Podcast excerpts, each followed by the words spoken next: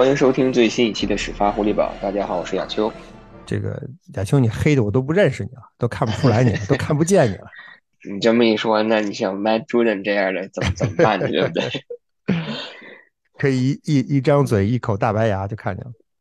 对，今天我们本来是说，在这个看完第一天的训练营结束之后，在这个爱国者的媒体间给大家录一期节目。但是呢，由于这个吉列体育场这两天举办演唱会，所以呢，媒体间并没有对我们开放，所以披萨也没有吃上。主要是 主要是没有披萨吃，所以这个兴趣就骤减。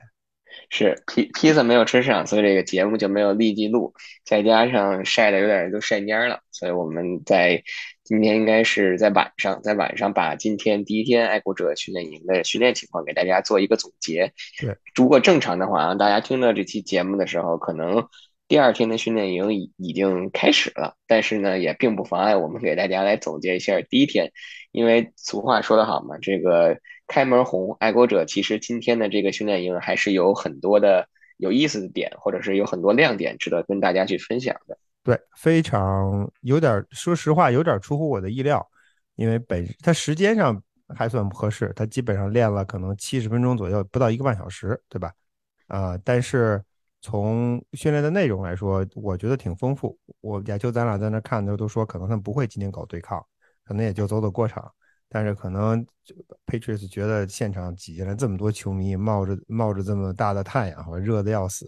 给他们加油，球员也挺兴奋。行了，咱们打一打吧。所以他们还是打了一些东西，还有点意思。我觉得咱们可以具体具体说一说。其实有不少细节，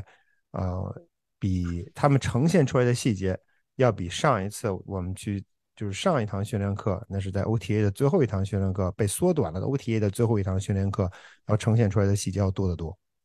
对的，那在正式进入到这些细节的分享之前呢，还是先给大家过一下几个比较比较 general 的、比较呃关于训练营的一个概况。比如说今天呢，因为 NFL 有规定，就是在球队训练营的头四堂训练课不允许进行披甲训练。恰好呢，爱国者头四堂的训练课呃安排了连续的四天，也就是从今天周三到本周周六，所以在这周。最最起码前四天的训练，我们不会看到爱国者的球员进行披甲训练。对，第二点呢，就是今天呢，爱国者其实训练的这个主题，在这个训练营开始前啊 b a l i c h e k 在接受采访的时候，他说今天的训练营其实呢是 OTA 的一个延续，所以今天很多的这种攻防的演练都集中在了红区，用他的原话说叫 Red Zone Reps。也就是相当于更多的去演练一些红区内的战术。对，那第三点呢，跟大家分享一下呢，就是整体上的一个出勤情况。因为如果大家在昨天训练营开始之前观看我们的微博的时候，也会看到，呃，今天呢，首先有四名球员因为还在这个 POP list 啊名单上，所以今天并没有参加啊全队的合练，包括了中锋 David Andrews、脚卫 Johnson Jones。然后安全卫 Jabril Peppers，还有啊 Recon Mac，对 James White，Recon Macmillan 是昨天被激活了。说起这个 James White 啊，飞哥是不是还有一个比较爆炸性的新闻要跟大家分享一下？也不能这么说，我今天我觉得虽然他们都不在，但至少我们看见了 David Andrews，亚修你瞄见了 David Andrews，我们一起看见了 James White，两名球员没有没有没有戴头盔啊，没有穿训练服。但是都穿着一身风衣上场，跟着球员跟着球队热身，并且在现场完成了作为旁观者完成了整堂训练课。因为他们在 PUP 的例子上，原则上他们是不能碰球的，就他不能有触球的训练。所以 NFL 所谓的这个这个规定，他到底能练不能练？什么叫能练？其实就看一条，他是不是摸了球了。他如果没有摸球，那就可以认作他今天的训练是个。是个 work through，是个热身训练，所以他们两个人今天可能算算是热身。啊，亚秋，咱俩说到 James White，的呃，这这个在他刚开始的时候，这个小白同学直接从直接从我们身前身前走过，其实看得很明显，不知道是这个，因为爱国者的训练场实际上是个坡，对吧？因为这我们知道一直要跑坡嘛，所以他的训练场的这个海拔比较高，球员们要从墙从球员通道走出来，得从坡得上坡。得爬上来，不知道是不是他这个坡呃造成了一些影响啊。能够看出来，James White 在刚上的刚来到草地上之后，走路有点一瘸一拐，这我觉得有点让我让人诧异，不知道是真的是一瘸一拐，还是他一时身体不适。但他后来。在他热身的时候，跟大部队热身的时候，跑起来跑动看上去还是很自如。但刚刚出现在球场往前走的这个三十码到三十米到四十米的这个距离，从场外走向场内，走到场边，这个过程我们其实挺清晰的，能够看到他有点一瘸一拐的样子。我还拍了段视频，呃，就不给大家放。但是但是能够看出来，他确实是有一点可能伤病，确实没有完全的恢复。嗯，现在已经训练营第一天，这已经开锣了。这个离第一场季前赛也没多久了，啊，离大裁员也不远了。如果你还不能上场比赛的话，就算你功勋卓著，这个前景也是不是很不是很妙的。希望 James White 能尽快的恢复吧，因为我们对他其实还有还是有不少，还是有很深的感情的。而且跑位组目前球员年轻球员不是年轻球员居多，是所有球员都是年轻球员。需要一个老将在那传帮带，所以 James White 的这点的作用，在更衣室内的作用还是很重要。说起这个，刚才飞哥正好说起这个跑位组啊，我就借着这个话题，把今天训练训训练营当中训练的时候这个跑位组的情况给大家快速的过一下吧。因为大家都知道，就是首先我们的这个一号、二号跑位啊，毫无疑问的一个是 Jamie Harris，一个是 Remondre Stevenson。今天比较奇，不能说奇怪了啊，就是比较引人注目的是三号跑位，或者是我们所谓的这个 third down back 的这个以前是 James White 这个角色的位置呢。今天绝大多数情况下是由 Ty Montgomery 来完成的，因为大家都知道他既可以打跑位，又可以打外接手，他的这个接球能力还是不错的，所以其实今天他是一直出现在了这个跑位组里。我们所谓的三号跑位这这样的一个位置，然后我们上个赛季或者之前抱以一些希望呢，J J Taylor 从训练的一开始，其实就是在跟陪练组在对。在跟陪练组在进行训练，而大家可能比较关注的两名新秀，一名这个 Pierce Strong 是在陪练组训练，但是呢，在跑位合起来一起训练的时候，他也出现了，但是另外一名跑位啊，我刚才说反了，应该是 Kevin Harris。是出现在了这个陪练组和跑位的这个训练，然后另外一名新秀的跑位这个 Pierce Strong 今天是受限制，并没有参加这个全队的这个合练，可能还身上还是有一点小伤，所以刚才正好是聊到这个 James White 的伤病的这个问题，就引出了 Ty Montgomery，其实可能今年如果在 James White 不能完全恢复的情况下，在跑位组应该。会出现，会充当一个比较重要的角色。他的位置其实很有意思，因为其实引进他是为了顶替走了的啊，Bowden 啊。为什么要为什么要引进这名这样一名球员？其实，呃，Mon Montgomery 他其实一大特点是他能够打 Special Team，就是他可以，我们之前看他的 Snap Count，他 Special Team 大概占了百分之三十到四十，就是他的 Special Team 是非常活跃的一名球员。呃，Brandon Bolden 在爱国者的时候，那是毫无疑问的 Special Team 的一个 Ace 之一。可能除了 Matthew Slater，再往下倒饬两倒饬不到两个三个人，就会发现是他。所以他走了，对爱国者的 Special Team 实际上是个影响。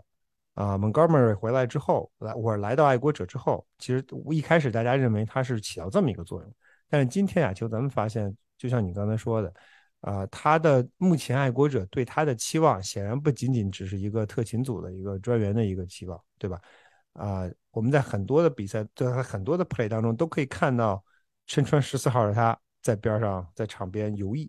或者就是实际上是在在线上游弋。我这两天看了以前的一些就是奥奥吞的兔的视频比较多，目前正在看当年 Brandon Cooks 在爱国者收的录像，所以今天我第一眼看到穿着十四号的。啊，Montgomery 的时候，我还在觉得说这这怎么那么像 Brandon Cooks，然后还瞟了一眼，又大概因为我知道他是谁，但是我还有意识的看了一眼我今天手里的 roster，确认说这个人不是 Brandon Cooks。当然这是一个玩笑话，因为我就觉得他的这个身材其实不是一个非常典型的跑位的身材，他的身材偏高偏瘦。如果你跟一个一个跑位比，所以他在国者队内到底会不会有地位，或或者或者说他会是一个什么样的地位，他能不能最终进入五呃五十三人大名单，我觉得是一个挺大的看点。对的，可能更多的会取决于这个 James White 伤病的这个恢复情况吧。然后另外一点就是，可能如果能够抓住训练营这几堂训练课的机会，我觉得考虑到他的这么多的作用，可能确实去竞争一个五十三人大名单还是有有着很大的这个竞争力的。对，因为爱国者的一个比较重要的一个特点，其实在尤其在跑位的这一点上看的比较明显。爱国者一一向是希望球员能够充当多面手的角色，万金油的角色，对吧？所以。啊，我觉得 Montgomery 的技术特点也好，在场上的感觉也好，他的过去的经验也好，就非常契合。呃，完全有理由应该给他留一席之地，因为你东边东边不亮西边亮，他西边亮，他打不了跑位可以试试外接手，打不了外接手可以去试试特勤组。他的这种球员肯定能够在国者的这个阵容当中能够找到一席之地。我们今天说他说的比较多，主要是今天他确实在场上比较活跃。也许过两天就又消失在了这个 训练当中，因为如果大家还记得的话，这个 OTA 的时候，我们说这个外接手组有一个不非常表现非常亮眼、非常抢眼的球员 Trey Nixon，其实在今天的这个训练当中就不能说让人大跌眼镜，但是其实还是比较令人失望的，所以。我们现在该改说改说外接手了，对对对，对呀，就没错。而且我找补一句，就是你说的对，因为我们之前曾经说 NFL 是 week by week 的一个 league，week by week，每周跟每周都是不一样。对于季前赛，对于这个 training camp 的时候，实际上是 day by day 的一个 camp，每天跟每天都不一样，因为球队在大踏步的往前走，你一步跟不上，你可能步步跟不上，你就你就躺在地上了，人家是不会等你的，等到等到大家大裁员那天，回头一看就没有你了。所以每一天对这些球员来说都很关键，养尊处优，或者说调整自己身体状态、适应队内节奏的时间或者日子已经一去不复返了，已经过去了。那我们就正式进入到这个外接手这个群组。外接手其实从 人员的构成上来讲，跟我们之前预计的并没有太多的出入。最主要的四名球员 d e v o n t e Parker、Nelson Aguilar、Kendrick Bourne，还有 Jacoby Myers。比较令我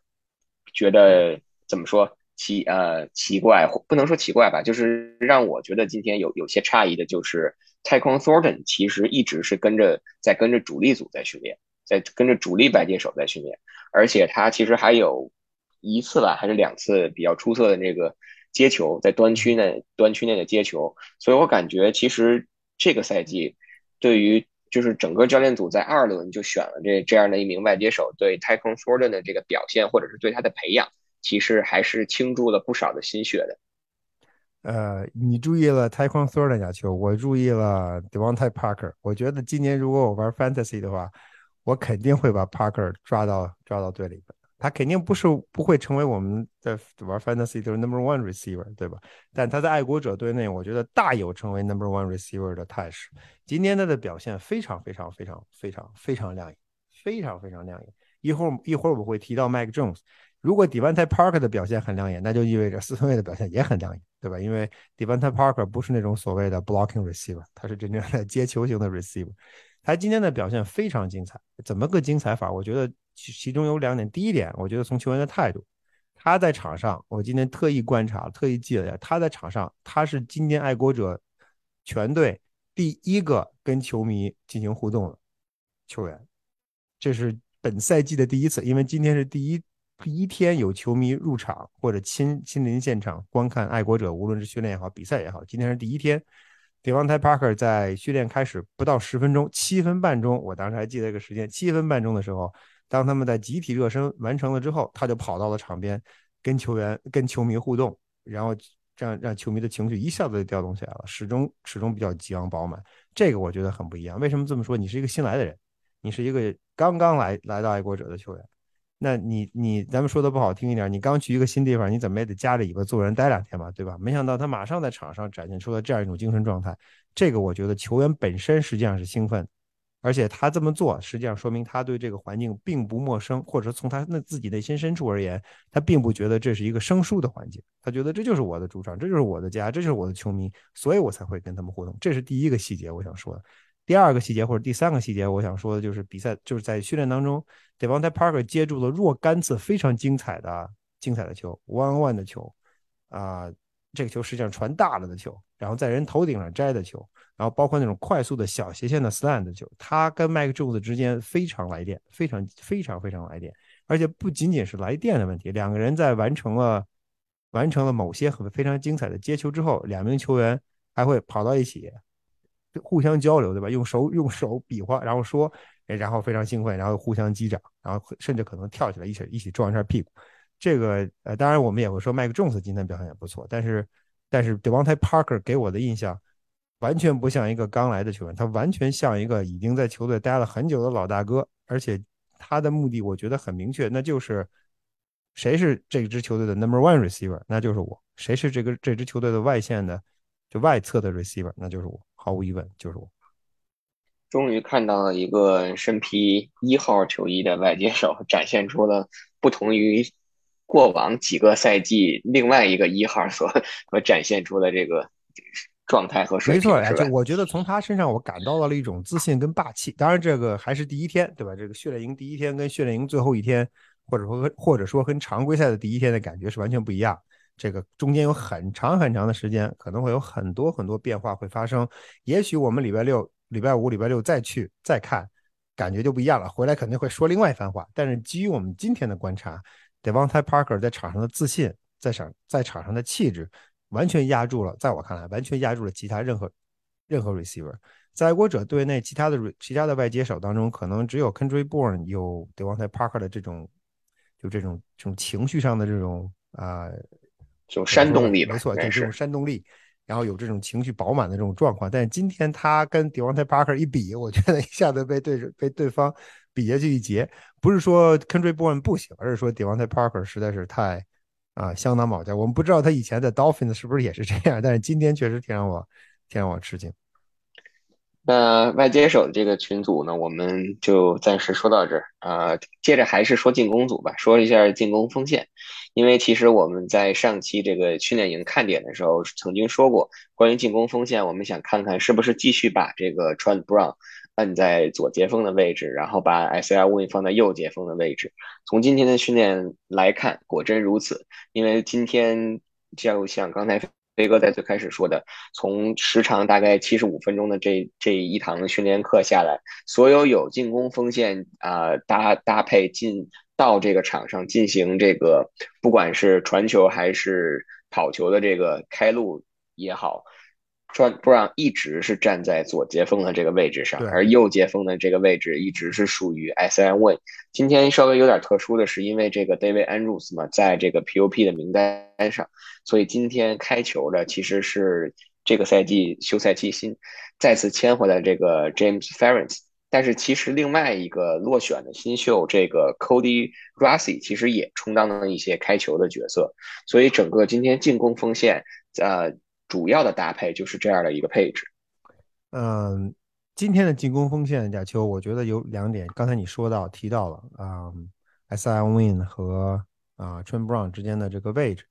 我觉得可以肯定这就是他们的位置，因为我们在 O T A O T A 是多长时间？一个半月以前，差吧，差不多是一个半月以前，我们在一个半月以前，呃，看到了那样的一个状况。那现在一个半月过去，可能都快接近两个月了，这么长的一段时间过去了，回到赛场，他们仍然是这样一是这样一个站位，就说明在过去的这两个月当中，教练和球员这个之间的这个关系已经说的非常非常非常清楚了，对吧？谁打什么位置就这么定了，所以才会在 training camp 的第一天开始，training camp 的时间比 OTA 的时间更加宝贵，啊，没有任何时间去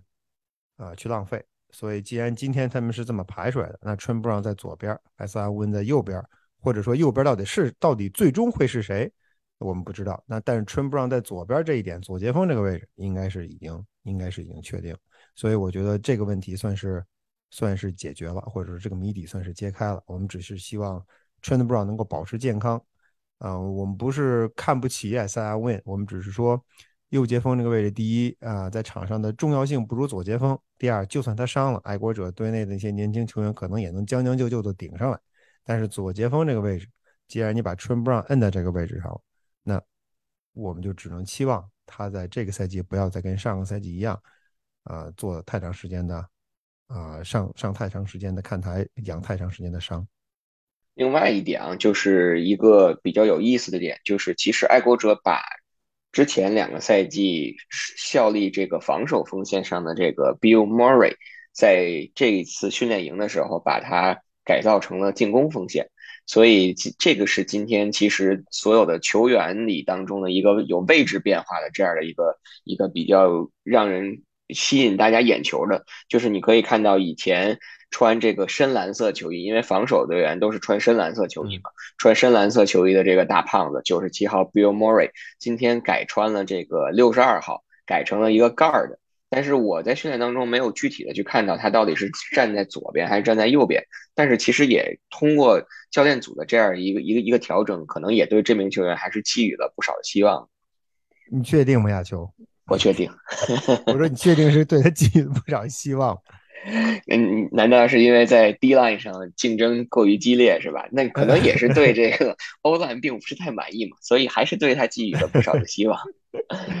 那说完了这个。说完进攻锋线呢，我们就来说一说这个四分卫吧，说说 Mac Jones。啊，现在就说四分卫了。现在就来说吧，就是替这个。我先喝口水，然后可以，然后就可以好好说了。对，继这个昨天 Belichick 糖衣炮弹彩虹霹雳以后，有史以来第一次在训练营开始之前就这么夸自己的球员之后呢，今天我们就来听听飞哥是怎么样来 夸 Mac Jones 的。啊，嗯。这个我觉得 Belichick 说的啊，如果今天这场今天训练完了，没有没有后续的训练，没有常规赛，没有季后赛，什么都没有，就以今天的表现来看，我觉得 Bill Belichick 说的一点都不为过。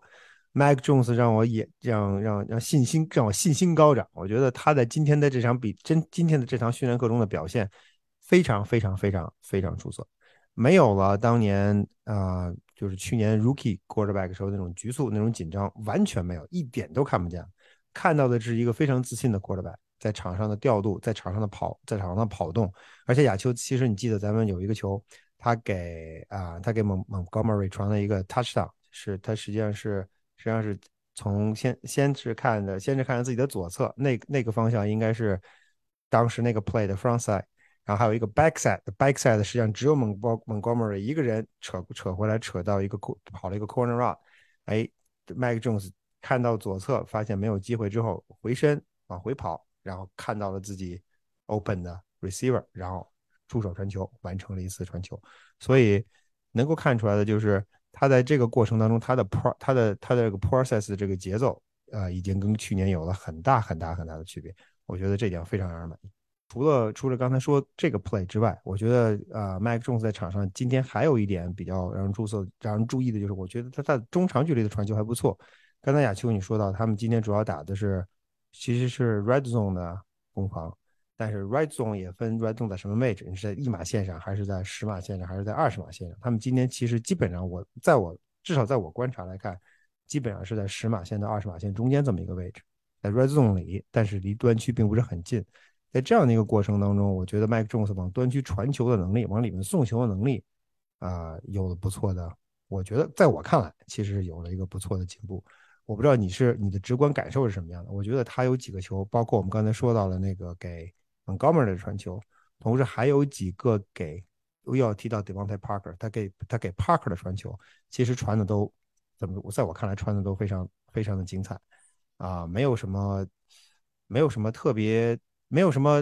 他今天没有什么失误，对吧？他今天的无论在场上传球也好，阅读也好，没有什么失误啊，而且传出了很多精彩的精彩的 pass，而且小孩的情绪也非常高涨，对吧？进这个，而且他在每一次每一次完成传球之后，都想让全场知道，哎，我完成了一次传球。然后我记得他是谁，应该是 Brian Hoyer 传出了一个 interception，被 John Williams 给把球给拿走了。然后拿到之后，那个 John Williams Williams 还没有怎么还没高兴过来呢。哎，Mike Jones 从自己的后，因为他在后边观战嘛，因为是这这当时是当然是 Brian Hoyer 在在练。哎，Mike Jones 直接从后场噔噔噔噔噔噔跑到端区里边。在两名正在庆祝的脚位中间，一下子把球打掉，然后抱着球噔噔噔噔跑回到了自己的后场，然后一使劲把球扔到了中场，然后就不管了。助理教练只好过去过去捡球。其实我就就通过这些来看，他的他的这个队内的气质，他的他的这个队内的地位，我觉得已经毫无疑问的已经巩固了。呃，这个球员我觉得在场上或者说在比赛当中能够发挥出什么样的水平，和他的信心，和他在场上或者在队内的这个氛围，到底他处在一个什么样的什么样的阶层？你是高高在上，你还是在底下？我觉得有很大的关系。他如果心态放平衡了，他的比赛当中就能够发挥出他自己自身的能力。所以我还是对他充满了很高的期待的这个赛季。对，我觉得刚才飞哥你说到那个出手啊，我觉得其实很明显的一点就是从我们从训练中去看来。不知道是因为他在这个休赛期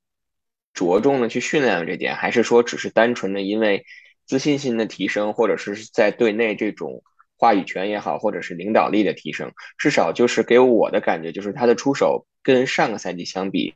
更果断了，就是不会再有那些拖泥带水了。如果他一旦找到了自己的 read，然后发现了空档，他这个球就可以很快的送到。在上个赛季可能是出于因为是一名是一名 rookie 是一名新秀，他有的时候可能还会过多的去去 overthink，然后他想的可能过多，就导致那一瞬间出现的机会就错过了，所以就导致可能很多的球你会看到传到了跑动队员的身后，或者说是很轻松的或者轻易的就被对手阅读出来，被对手抄截了。所以我感觉这可能是一个。相辅相成的一一个过程吧，就是自信也提高了，训练当中也有所提高，再加上因为对这个整个进攻组或者是对这个战术有了更多的话语权或者是主导权，所以导致了他在出手在传球的时候这种自信也会越来越的越越增加。我相信他他在比赛当中，在本赛季比赛常规赛开始之后，他在 pre snap 的阅读上。啊，会比去年会比上个赛季进步一大块这些我们现在不知道，我们现在也看不到。啊，我们只知道 Mac Jones 根据 Belichick 的话说，有了长足的进步。在爱国者的体系里边，长足的进步并不仅仅是你要练出多少块肌肉，并不是说你这胳膊就一下子练成了麒麟臂，绝对不是如此。当然，这是很重要的因素，对吧？你如果是个面条胳膊，你肯定也传，你也不不可能去上场打四分卫的位置。但是最关键的一点，实际上你是这名球员对。对场上战术的理解，当教练跟你进行短暂的沟通之后，当你的耳机被掐断了以后，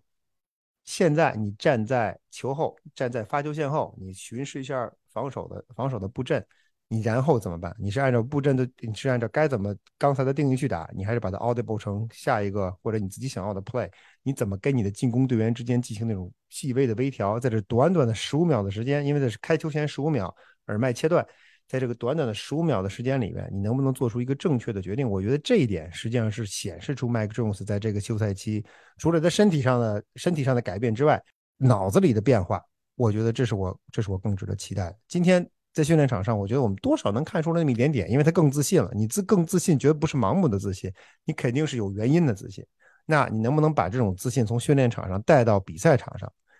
常规赛之前，或者说新呃。怎么说？季前赛开始之前，真正比赛开始之前，我们在场上的那些那些训练，其实说句不好听的，都是假把式。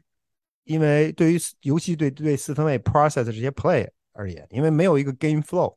教练叫 play 也是一个一个，哎，我们我们现在练这个练成了，OK，再练一遍，再练一遍。他没有根据场上对手真正你面对对手的防守布阵的时候，我叫什么样的 play，对吧？我或者说我之前已经叫过了几个 play，你这个。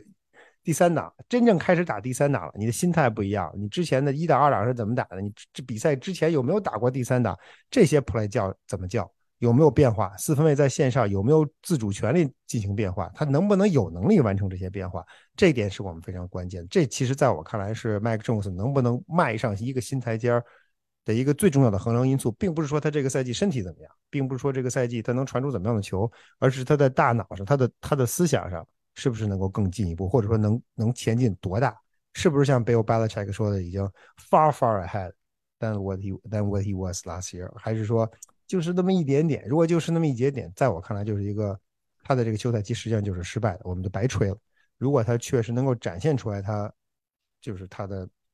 他的他在比他在比赛的感感觉上能够确实往前前进一大步，那他这个休赛期就没有白白没有白荒废。那我们说完了这个在场上去执行战术的，那就来聊一聊在场下去去叫战术的。因为因为其实我们之前一直不能说一直困扰我们的一个问题，就是我们一直觉得很 confused 的点，就是到底进攻组谁来叫战术。我们之前有过很多的猜测，然后 b a l i c h e c k 也没有去任命呃 Joe Judge 或者是 Matt Patricia 来作为这个进攻协调员。但是其实结合今天第一堂训练营的这个训练课，我们可以清晰的看出来，就是 Matt Patricia 会在新赛季叫这个进攻组的战术。对，这是好，这是已经很清晰、很清晰的事情。他们虽然虽然 Bill Belichick 还是不愿意说、不愿意提，这这让我们那种丈二和尚摸不着头脑，不知道他到底是为什么，对吧？那么固执，但是无论怎么样，这一点非常非常的清晰。进攻组的核心除了 Bill Belichick 之外，就是 Mike Patricia。亚秋，刚才咱们说到 Mike Jones，Mike Jones 今天在赛后新闻发布会上，啊，说到了。说到了他呃训练结束之后的新闻发布会上，说到了他跟教练之间怎么合作。我觉得他是说漏嘴了，对吧？他应该不应该说这些话的？教练都没，主教练都没说，凭什么轮着你你四分卫去说？但是他既然说漏了，那我们就来听一听。Mike Jones 今天在赛后之后，我觉得说了几句话非常关键。他说：“我们在我的他们他们很尊重我的意见啊，这是这是第一。第二点，呃，很多教练都给了我帮助。”都有哪些教练呢？包括 Joe Judge，包括 m y Patricia，包括 Bill Belichick。然后实际上这个进攻组的 play 和进攻的战术思想是 Bill Belichick 跟 Matt Patricia 两个人一起合作完成的。Bill Belichick 给了 Matt Patricia 充分的帮助，或者说他们实际上是 Bill Belichick 带着 Patricia 完成了至少目前我们所理解的进攻组的这个 installation。所以，呃。这几点我觉得是很重要的细节。之前我们可以猜测，我们可以蒙，我们可以推敲，但是这是第一次由一个爱国者的，哎，不，不能说是一名一名爱国者的球员了，实际上是麦格者的核心进攻组的核心进攻组的大脑亲口说的，亲口告诉我们的，所以这应该就已经是板上钉钉的事实了。Matt Patricia 跟 Bill Bel Bill Belichick 两个人合作，在主导着进攻组的设计，至少现阶段是如此。那今天呀，就就像你说的，今天在场上非常清楚的看出来谁是进攻组主主主教练或者总教练的这么一个角色，那就是 Matt Patricia。Joe Judge 今天我不知道有你有没有这种感觉，亚秋？我觉得他啊，跟咱们上次呃六月份 OTA 的时候比，他迅速的退到了幕后。我觉得情绪低落了不少，迅速的退到了幕幕后，然后他就。基本上就一直就跟着四分卫在一起，我的感觉就像就像之前的那个爱国者已经走掉的已经走掉的四分卫教练去跟跟 Mike Daniels 离开了之后的那种四分教练，他从始至终他就基本上没有参与到进攻组整体的训练计划当中，他开始就是围着四分卫，一直到最后始终待跟四分卫待在一起，所以他我的感觉是 Joe Judge 已经至少今天的训练告诉我们是 Joe Judge 变成了一个。Position coach，他就是四分卫的教练。他当然，当然四分卫教练很重要，不是说四分卫教练就不重要。他可能是仅次于进攻进攻总教练的，呃，在进攻组里面仅次于进攻总教练的教练，因为他负责这个球队的大脑的啊培养啊。但是二人之间的地位，我觉得或者说分工，现在来看已经非常明确了。Joe Judge 就是四分卫教练，而 Matt Patricia 是进攻组的总教练，尽管没有头衔。对，因为分享几个训练中的小细节啊，也可以从中不应该不已经不是略知端倪了，就是已经可以非常清楚的看出是 Matt Patricia 在叫这个进攻的 play。比如说，单纯的分组训练的时候，四分卫组在训练的时候，Joe Judge 一直在指导 Mac Jones、Hoyer 还有 Zappy，然后进攻锋线那边在最远的那一边，那是 Matt Patricia 在在指导这个进攻锋线，但是。一旦当所有的进攻组集合在了一起，开始进行这个十一打十一的这个训练的时候，或者说是传球训练的时候，你会发现，Matt Patricia 在给整个的这个进攻组这边在布置战术，而反而在他的身后，在他场地的另外一侧，是 Joe Judge 在带着其他的替补球员在进行训练。等于说，其实 Joe Judge 在当时完全都没有参与到这个。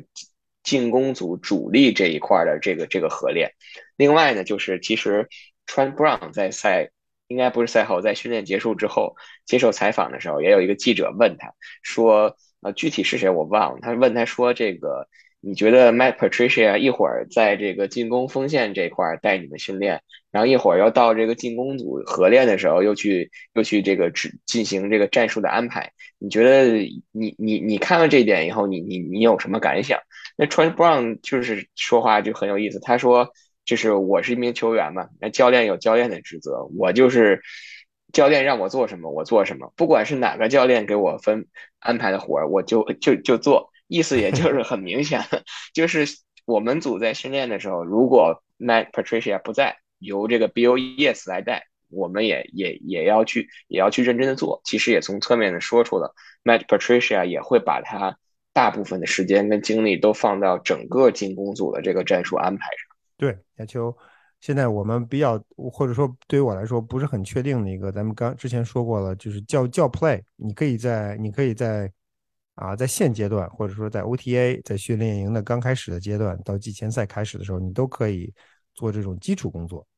啊，就是所谓的呃 b a t t l e c h e c k 昨天提到的那个那个 concept，就是啊，installation，installation，我在 install 我的 base offense，我告诉我球员应该怎么跑位，我告诉我们我们最擅长应该擅长于哪些哪些 play，但是关键的时候在比赛当中，对吧？你在比赛当中你怎么靠 play？你在靠 play 的时候，你这个这是要跟这个 play 的，就或者说要跟这个 game 的 flow，要跟 game 的就每场比赛的这个流程，跟跟场上的情况局势是要是要是息息相关的，并不仅仅是说我我就就靠我最擅长的 play，仅此而已，并不是如此的。你要根据你自己场上队员的状况，你自己对场上队员的心态、对手的状况、当时的状况，综合多方考虑来决定你下一个 play call 是什么。Matt Patricia 有没有这样的本领？他自己曾经说过，他在底特律当主教练的时候曾经说过：“说我我我我叫过 Super Bowl 历史上最伟大的 play。”他这话也没有说错，对吧？他当时确实是靠了那个 play，但是那是防守端。但是现在你回到了进攻端，你回到了进攻端之后，你是不是还能够做到这一点？这个我觉得是个疑问。啊麦种子今天提到了一个细节，或者说他他的一个他说到的一个观点，我觉得很对，就是 Bill Belichick 跟 Matt Patricia 实际上是两个。两个防守靠防守吃饭的教练，所以他们对防守组吃的很透。啊，从防守角度出发，帮助进攻组进攻组啊搭建这个搭建进攻组的基石，我觉得这一点是是对的。但是啊，但是他们这两个人对吧？加就是这两个人加在一起，他们能不能在在真正的比赛当中叫出一个流畅的 play，叫出一个流畅叫出一场流畅的 game？啊，这个我觉得还是有待于有待观察啊。我我直到看到 Patricia 能够做到这一点为止，我觉得我并不是，我还不我还不是非常乐观。呃，如果到了下周的时候，看到这个球员真正披甲进行了这个披甲训练以后，可能全场的这种十一打十一的训练，或者是这种对抗也会更为激烈。到那个时候，即使是我们队内的这种分组的对抗。我我相信到时候我们也比现在就是单纯的跑一跑路线啊，然后找找空当接球，会看得更加的清楚。那就我有一点不太同意，我觉得，我觉得这教练在在 play calling 上的这个能力，呃，不到真正的比赛，不经过比赛是看不出来的。他在他就算披上甲，就算他。哪怕他跟对手就是在跟 Panthers 或者说跟 Raiders 日后在合练的时候，他们实际上也是按照自己定既定的 script 啊，一个一个一个 play call。那我叫这个 play，那无论我的无论这个在场上的对手跟我合练的那个对手摆出什么样的阵势都没关系，这是我要练的 play。甚至在季前赛可能他们也会如此。但是当他真正到了常规赛开始的，他需要有变化的时候，他需要针对对手来进行叫 play，在在叫 play，在进行 play 的选择的时候。我就担心他的他到那个时候可能一时半会儿他吃不透，他脑子转不过弯儿啊，也许会有一定的影响，因为这个这是经验经验使然，但还他没有这么做过，他现在把它放到这个位置上，他也许行，对吧？我们不知道，他也许不行，我们不希望如此，但到底行不行，我们只能到时候再看。这个真就是是骡子是马，只能到时候拉出去溜溜才知道。我理解就是归根结底就是一个临场应应变的这样一个问题，因为如果你照着你的这个战术战术手册、战术本去喊，那可能哪个教练都会，因为那是你在提前设计好或者是提前已经安排好的这样的进攻的战术。但是如果到了场上，然后看到对手针对你的进攻有了一些有针对性的防守或者是调整以后，那你能不能拿出相对应的去破解对手的这种这种防守，可能就是去考验这个教练的能力了。没错，而且不仅仅是不仅仅是对手的阵阵型，包括人员配置，包括场上的局局势。我举个小例子，就是大家可能还记得。啊，跟海英打的那个 Super Bowl Forty Nine 第四十九届超级版的最后时刻，Bill Belichick 没有叫暂停。他当时他当时的直觉就是我不应该叫暂停。但是如果你要是根据所有人的理解，根据所有人的理解，你到那个时候你应该叫暂停，对吧？你要给你的进攻组把时间拿回来，所以你必须要叫暂停。你不叫暂停，你就根本没有机会了。所以你必须要叫暂停。但是 Bill Belichick 就是没有叫，他就让让让 Play Clock。一直往下走走走走，当然 game clock 也在一直往下走走走走走，最后海鹰啊场上自己有点混乱，然后没有完成那几那几节球，而且造成了最后的大逆转。所以这个就这种的这种在场上的这个呃对时局的把握，或者说第六感，Patricia 有没有，或者 Bill Belichick 在进攻上有没有，我们不知道，我们只能到时候再看。之前我们之前爱国者的进攻基本是 Josh McDaniels 一手。一手遮天，他一手完成的。现在这这哥们没有了，换人了。这哥俩新的这个老头和带一个啊，带着自己的一个徒弟，他们能不能做到比以前更好？我们拭目以待吧。那说完了这个进攻组，我们就来聊聊防守组。之所以对防守组一直，或者说之所以把更多的篇幅放到了进攻组，还是因为可能从。play calling 的这个角度，然后从我们四分卫的这个角度，都给了进攻组给予更多的这个关注。另外一方面，其实就是防守组，无论是从战术的角度，还是从这个从谁去喊战术，都是比较清晰可见的。但是呢，我们在之前的节目当中，其实也提到了，今年其实我们在首先在线位的这个位置上有了一个大换血。然后在脚位的这个位置上呢，可能到目前为止并没有一个清晰的一个画面，究竟谁是我们的头号脚位，谁是我们的二号脚位？那我们就先来聊一聊线位，这可能也是飞哥之前所说他整个训练营会最为去关注的一个位置。我今天你有没有什么发现？我我今天的主要时间都在拿着望远镜看着线位这边的训练，非常无聊，但是我一直在盯着他们。当当球迷们在喊啊，这个传传的非常好，谁谁又接到了一个球，我基本都没有看见。我一直看的是一直看的是线位，直到攻防双方开始合练打七打七跟十一打十一的时候，我的关注的重点才转到才转到进攻组上。啊，从线位的角度，从线位这边来看，我觉得有几个点，就是爱爱爱国者本赛至少在今天的训练当中，defensive end 跟 outside linebacker 是混在一起训练，这是一个小，这是一个。呃，我不确定是多重要的一个细节，但是至少是一个细节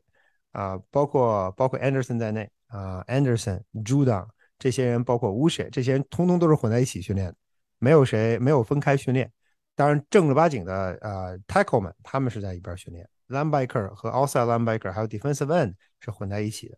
然后在中间的这个位置啊，John Bentley 百分之百是核心了。这哥们儿已经是这这小伙子已经是，我觉得已经你可以把他后边的名牌换成换成 High Tower，我都觉得不为过。他在场上那指点江山的气质，那是 我觉得无论是他在场上训练，还是他在边上看，他都这嘴里都不停，这手一直在指，一直在跟队友说。他显然在队内的位置已经很很很重要啊，所以指望 Bentley 在中间没有问题，剩下的那两个，剩下的中间的那两个位置，或者说一个位置。今天啊，McGorn 和啊 McLellan 这两名球员实际上不断的在轮换。至于他们谁是主力或者谁打得更好，今天实际上看不太出来，因为是免接触。今天又是因为他们穿今天的 shorts，没有什么接触，所以这天然对防守是不利的。因为进攻的球员可以拼命跑，对吧？防守只能在后边一屁股一路跟着追，他也不可能进行 tackle，他也什么都干不了。所以这点对防守方是不利的。但是我从我大概数了一下这两名球员跟。跟主力球员合练的时间，跟主力球员实际上就是跟指望班德在一起合练的时间，我觉得他们是一半一半，差不多的。所以他俩在在啊在中线位的中间的这个位置，这两哥们儿这两个球员可能是我觉得未来会竞争一个主力的位置。当然，如果爱国者打 sub package 时候，他们两个人可能会同时被放到场上。但今天我没有看到这两名球员出这两名球员同时出现在场上的情况。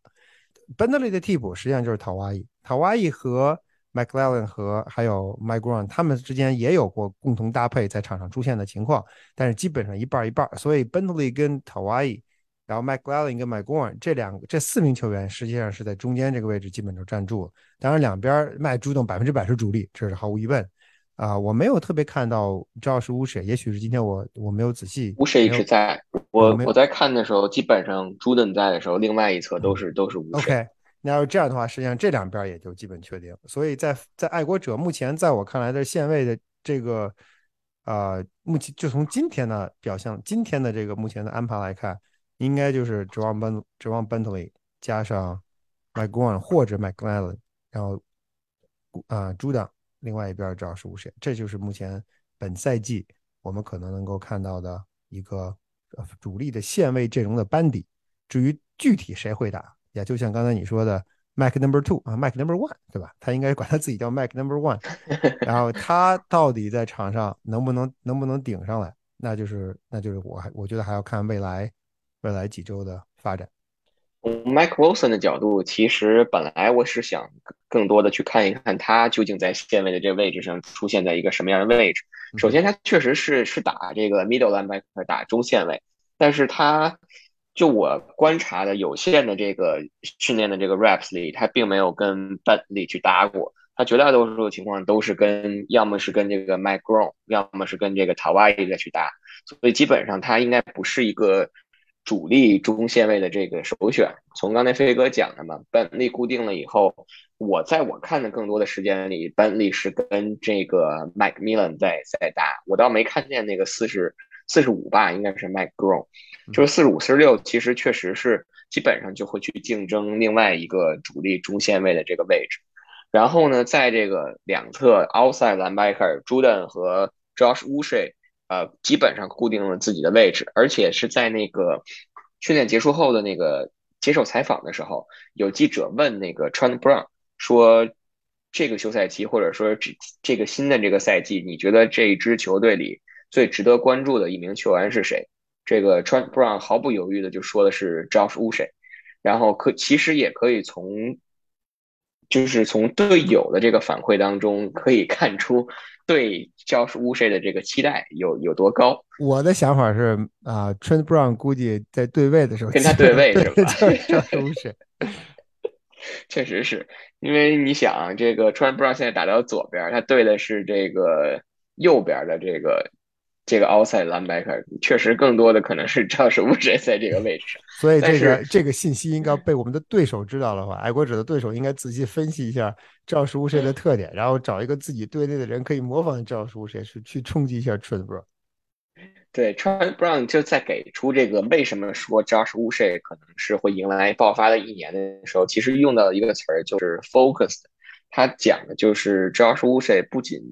不管是在场上还是在场下，在整个这个休赛期训练场上，在把自己的这个专注力一直是放在了这个橄榄球上，或者是放在了这个这个球场上。这个可能是我们对一名球员，就是在你有了这个充充足的这个技术的这个保证之后，或者是在技术保证之外，最关键的就是能不能心无杂念的把你所有的这种。精力全神贯注的集中在这个橄榄球上，所以这个可能确实是我们在看到了这个 Matt Juden 在上个赛季不说他之后，呃，就是在后半赛季走下坡路的这这个情况之下，我们确实需要在另外一侧给他找到一个帮手，能跟他一样，就是能让爱国者在两侧在 outside linebacker 这位置上都对对手造成一定的冲击。嗯哼。那说完了这个线位的位置，来聊两嘴这个脚位的位置吧。我觉得，就根据我今天的这个观察啊，现在对那个头号脚位啊暂定为 Terence Mitchell，因为 确实吧，这应该因为其实在主力进行这个训练的时候，两边的脚位一边是 Terence Mitchell，一边是 Jalen Mills，对，然后出现在了。槽位、槽脚位的这个位置上，更多的是 Sean Wade。一方面可能是因为 Johnson Jones 还在这个 PUP 的名单上，然后另外一个就是 Miles Bryant 在这个 N NPI 吧，Non-Football Injury 的这个这个 list 上。贾秋，你有小道消息吗？不知道，小道消息我只知道 Jake Bailey 据说是 COVID 的，所以叫 Non-Football Illness。这我我到现在也不知道这个 Illness 跟 Injury 这两个名单究竟有什么区别啊？但是 Anyway，就是今天从我们的观察上来看，我觉得被自己家狗咬了那就是 Injury，如果被狗咬了得了狂犬病就是 Illness。啊，这个确实是一个比较好的、比较好的一个解释。不知道这个 NFL 的这个 rules 上是不是也是举了这样一个例子，帮助大家很清晰的去去了解这两个概念啊？但是就是说回到脚位的这个位置上，其实就是 Malcolm Malcolm Butler 并没有出现在这个主力防守组的这这一端，所以就是从他的这个角度来讲，就是也可以看出吧，我觉得。爱国者现在脚位的这个位置上竞争还是非常激烈的，谁都没有一个铁饭碗，谁也没有一个固定的位置，可能还是竞争上岗这样的一个一个一个现实。我做个预测吧，亚乔，大胆的预测，不怕打脸的预测，我觉得马康巴特进不了五十三人大名单。那我我刚才已经说了，Terence Mitchell 就是我们的头号脚位，不知道大家听了以后，这个心里会有什么什么样的感想？我觉得今天 Malcolm Butler 给我的感觉，嗯。在是这感觉他疲态尽显，或者说疲态可能说的有点夸张，但是我觉得一点都不兴奋啊。其中有一个球呀，球你记得啊，应该是 Mike Jones 传给十五号 Agler，Agler 吧，对吧？在脑袋上摘的那球，从他脑袋上就摘下来了。然后我记得他他起来之后，Agler 很兴奋，呃 m a r k o n Butler 起来之后。没有什么表情的往边上走，但是这点不是他的问题。然后教练当时的脚位脚位教练脚位助理教练，我都不知道是谁。脚位助理教练过来拍了他的屁股，跟他说两句，他也没有理教练，直接就走下去了。啊，就这个这个表情或者这一系列的这个动作，我觉得可能从一定程度上反映出了这名球员的心态跟身体状态，他可能有点力不从心。他其实那个那个那个 cover 的非常好，对吧？那个他他线路跟的也很死。不是 wide open 的那种球，他实际上是实际上两个人贴得很紧，结果被阿格尔生生的从脑袋顶上把球摘了下来。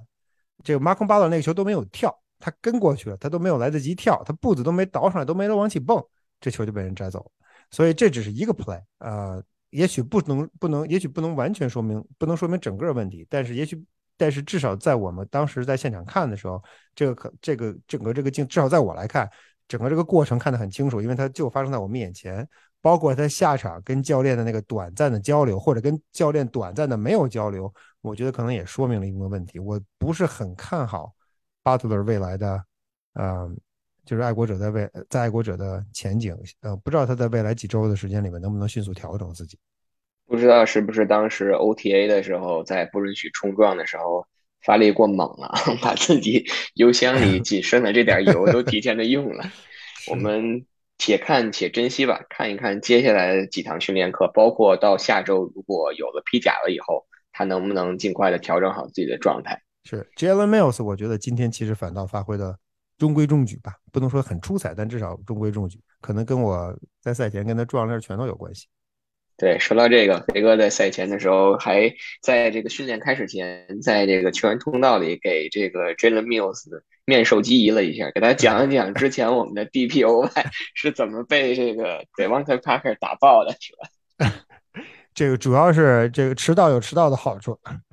除了这个脚位的位置上呢，其实我觉得今天在。防守组其他的位置上并没有太多值得我们去给大家分享或者是有意思的细节，比如说从安全位的这个角度上来讲，除了 Jabril Peppers 并没有参加训练以外，啊，Devin McCourty，然后 Dogger，然后 AP，还有包括我们所谓的这个新秀带引号的新秀这个 Josh Bledsoe，其实表现的都是非常出色的。然后从 D line 的这个角度上，还是去年的。老老班底、老配置，九一、九二、九三，然后在可能在一些轮换的时候会把巴莫尔顶上去。但是其实今天在这个训练结束之后，关于这个 D line 或者是关于我们的这个 tackle，呃，高超会有一条新闻出来，就是爱国者和高超提前续约了，又签了一份两年的合同。飞哥可以给我们来更新一下这个新闻。其实也不知道到底是什么合同，我们只是。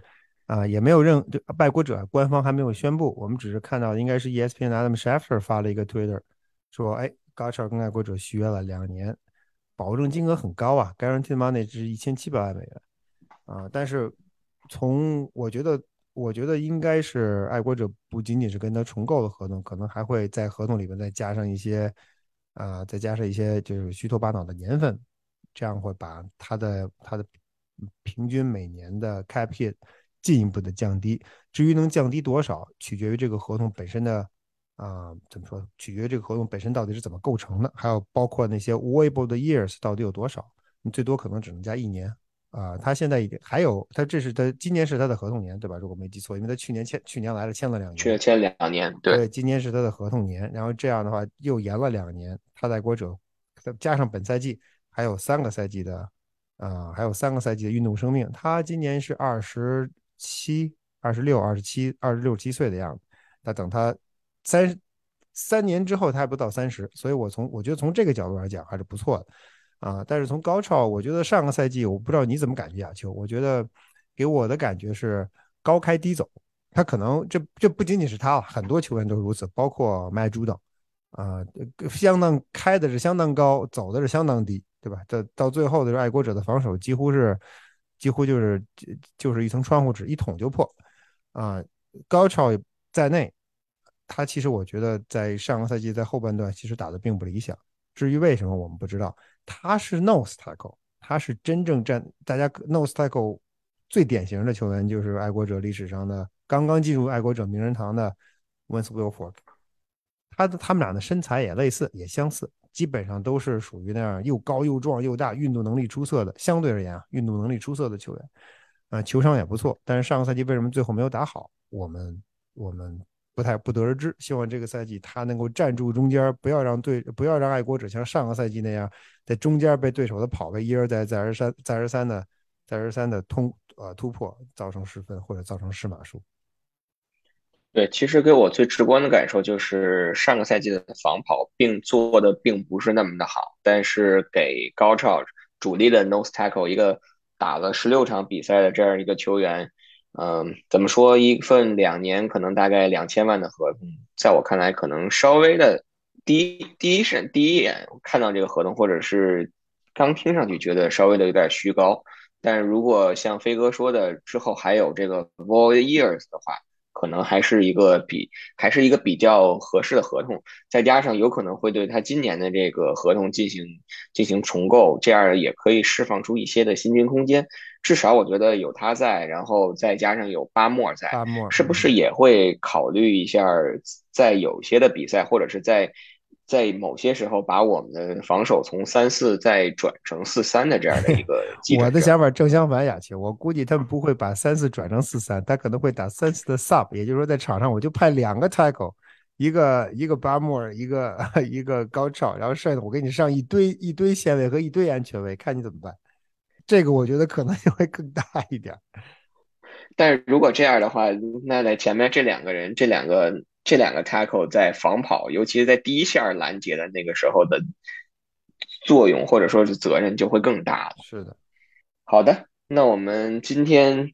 飞哥还有没有对今天的这个训练营有其他想总结或者想跟大家分享？我觉得咱们刚才说，基本上这个进攻进进攻教练组的那哥俩，呃，分工已经明确了。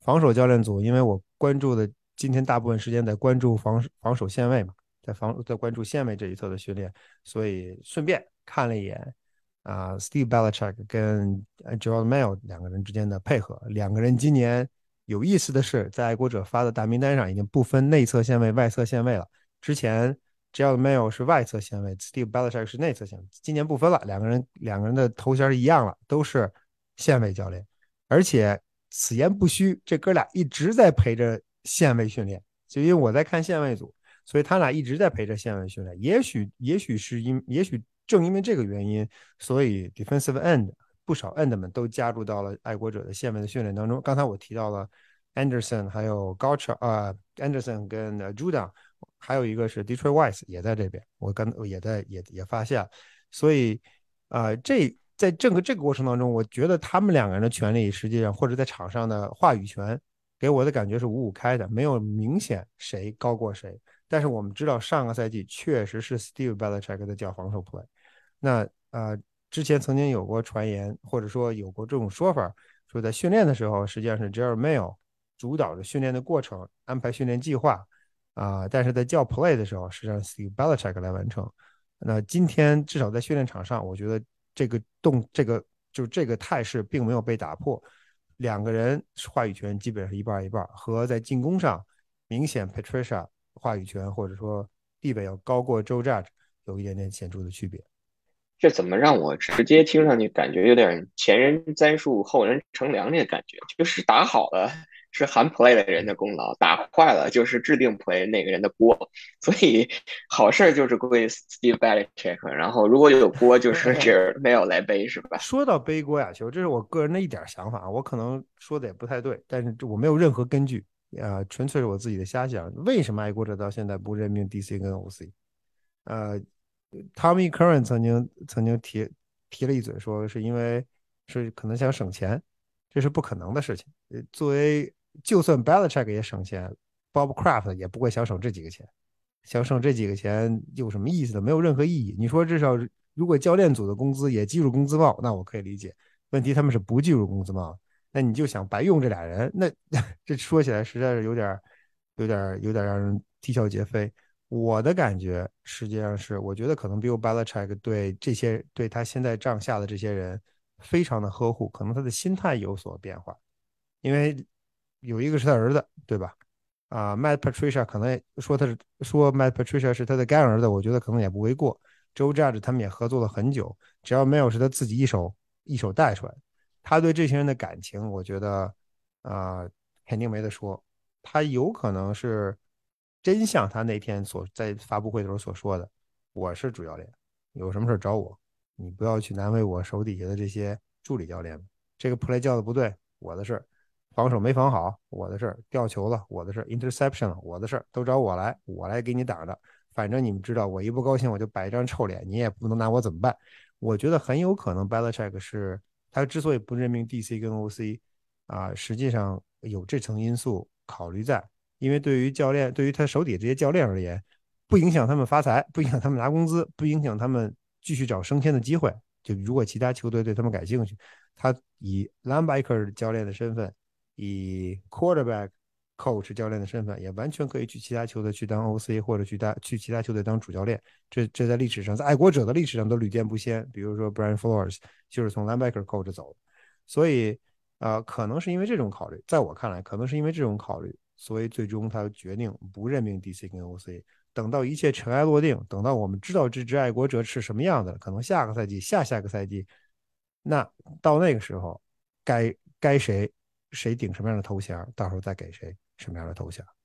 我觉得对于一个七十岁的老爷子，应该少一些这个苛刻了啊，就是多一些对他的这个爱护和关照。就像那个 Trent Brown 不也说吗？说记者问他说：“你为什么就是为什么昨天这个 Belichick 会一反常态的，就是如此去夸这个 Mac Jones？”Trent Brown 也说了嘛。When he gets older, he becomes a little bit softer，对吧？所以老爷子这个心态可能确实也在变。然后其实从他上个赛季或者到这个赛季缩减这个 OTA，然后缩减这个 mini cap，其实也可以看出来他整个带队的这种方式啊，或者是带队这种思路也是有一些些许的变化的。所以我们我觉得就是我们。也不要再以就是以前那种就是老眼光，或者是那种从严治军的那种再去再去拿来去要求这个 Belichick。我觉得时代的进步，整个 NFL 这个球队，就连整个的战战术体系都已经在往进攻方面去去靠了。所以我们去看待这支球队，看待防守和进攻的时候，也不用再以一个苛苛刻的必须要有 OC 啊，或者是 DC 啊来去要求这支球队。但是亚秋，After all，归根结底，只有一条才能在场上才能让橄让球员体会到橄榄球的乐趣，那就是 winning。如果你的比赛怎么打怎么输，你可能现在现在这个快乐的时光就是你最后的快乐的时光。我们想想，我们想一下，去年我们从我们在在季后赛那场比赛从巴弗罗回来之后，我不相信他们任何人会有快乐的心情。所以我觉得，呃，从严治军也好，Belichick 有所改变也好。归根结底是你无论你现在这些新的举措，只要它 works，只要它在场上能够帮助爱国者赢球了，那一切都好。如果不行，那我觉得啊，可能我们就要重新审视一下他这个赛季，或者说过去几个赛季对自己的教练组、对球员啊进行的这些怎么说叫就就是他他展现出来的这些变化，到底是不是有意义？好的，那我们今天这期关于爱国者第一堂公开训练营的这个总结或者是细节的分享，基本上就到这里。接下来的这一周的三天，爱国者还是将在每天早上的九点半安排一堂公开训练课。但是，就像我们说的，这三堂训练课是确定不会进行披甲训练的。最早能进行披甲训练的时间也要到下周一，而下周呢，其实还是安排了四堂的训练课。啊，如果我我们呢也会根据这个在时间允许的情况下呢，尽可能多的去到现场去观看爱国者的训练，并且呢把一些训练当中一些有意思或者值得跟大家分享的细节，然后通过之后几期的节目跟大家一起分享出来。是的，呃，我们希望能够这回去爱国者的呃大本营里吃上他们的披萨。我们要求稍微高一点，争取 吃个龙虾卷，对不对？吃 吃两块，吃两块披萨。好的，那我们今天的这期节目呢，就到这里。非常感谢大家的收听，我们下期再见。辛苦大家，谢谢大家，再见。